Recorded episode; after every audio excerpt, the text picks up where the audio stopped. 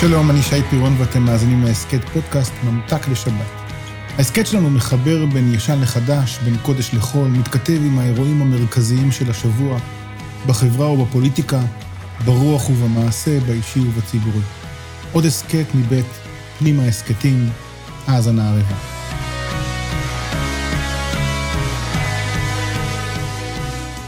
אנחנו לא אוהבים קורבנות. המילה הזו בעצם מהותה מעוררת סוג של חוסר נוחות. מזכירה לנו מלחמות ואנשים שמתו על מזבח רעיונות או מטרות. אנחנו לא אוהבים קורבנות, ואינני מתכוון רק לקורבנות אדם, אלא גם לקורבנות בהמות. הקרבת קורבנות נתפסת כמעשה המנוגד לאורח החיים המעכשווי. הסברו של הרמב"ם במאורי נבוכים כאילו הקרבת הקורבנות אינה אלא תמונת מראה כדי לבאר נטיות של עבודה זרה, אינה מועילה להזדהות עם מעשה הקרבת הקורבנות.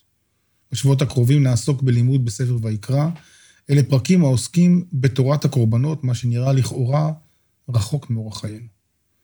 קורבן בסופו של דבר בא מלשון קרבה. אי אפשר ליצור קשר אמיתי ועמוק עם הזולת ללא נכונות לשלם מחיר.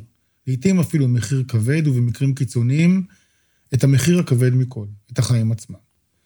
האם הנטייה של אלה הרואים בספר ויקרא ספר לא רלוונטי, נובעת גם מהשחיקה בנכונות של אנשים רבים להקריב משהו מעצמם לטובת זולתם? האם השחיקה במושג ההקרבה בכלל איננה אחד המאפיינים של התקופה? אני ממליץ לקרוא את פרשיות הקורבנות בעיניים אחרות, לבחון את הקורבנות השונים, להשליכם לחיינו, לחיינו אנו, ולבחון את מידת הקרבה שלנו לזהותנו.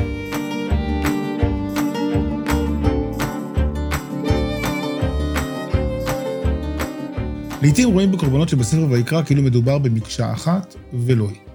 בצורות רבות ניתן להבחין בין סוגים שונים של קורבנות, וההבחנה בין סוגי הקורבנות השונים פותחת פתח להיפגש עם האופי המיוחד שיש בכל קורבן וקורבן.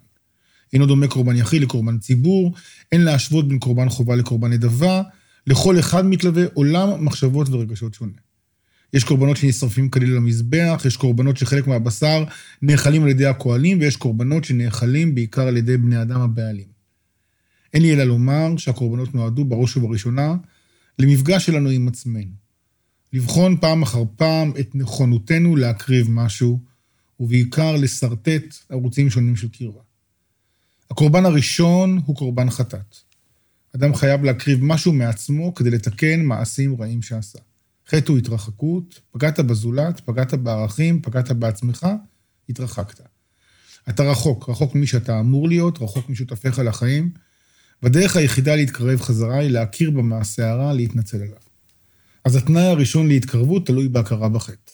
את הקורבן הזה יכולים להקריב גם הפרט וגם הציבור. כי גם הקהילה צריכה לשאוף להתקרב חזרה אחרי שהיא עושה מעשה עוולה ופוגעת בזולתה. הקורבן השני הוא קורבן נדבה, משמעותו פשוטה.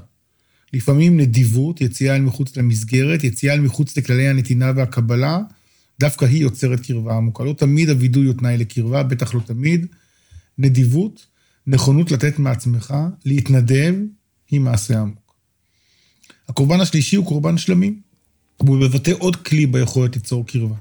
אתה חייב לבטא את נכונותך לתת הכל, את כל מה שיש לך, את כל מה שיש בך, זהו קורבן שלם.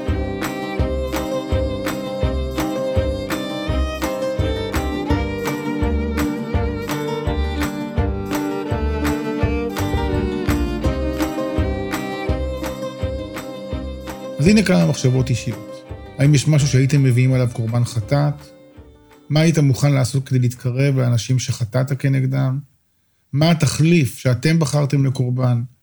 באיזה סיטואציה אתם מקריבים קורבנות נדבה? מתי התקרבת באמצעות נדבה בפעם האחרונה?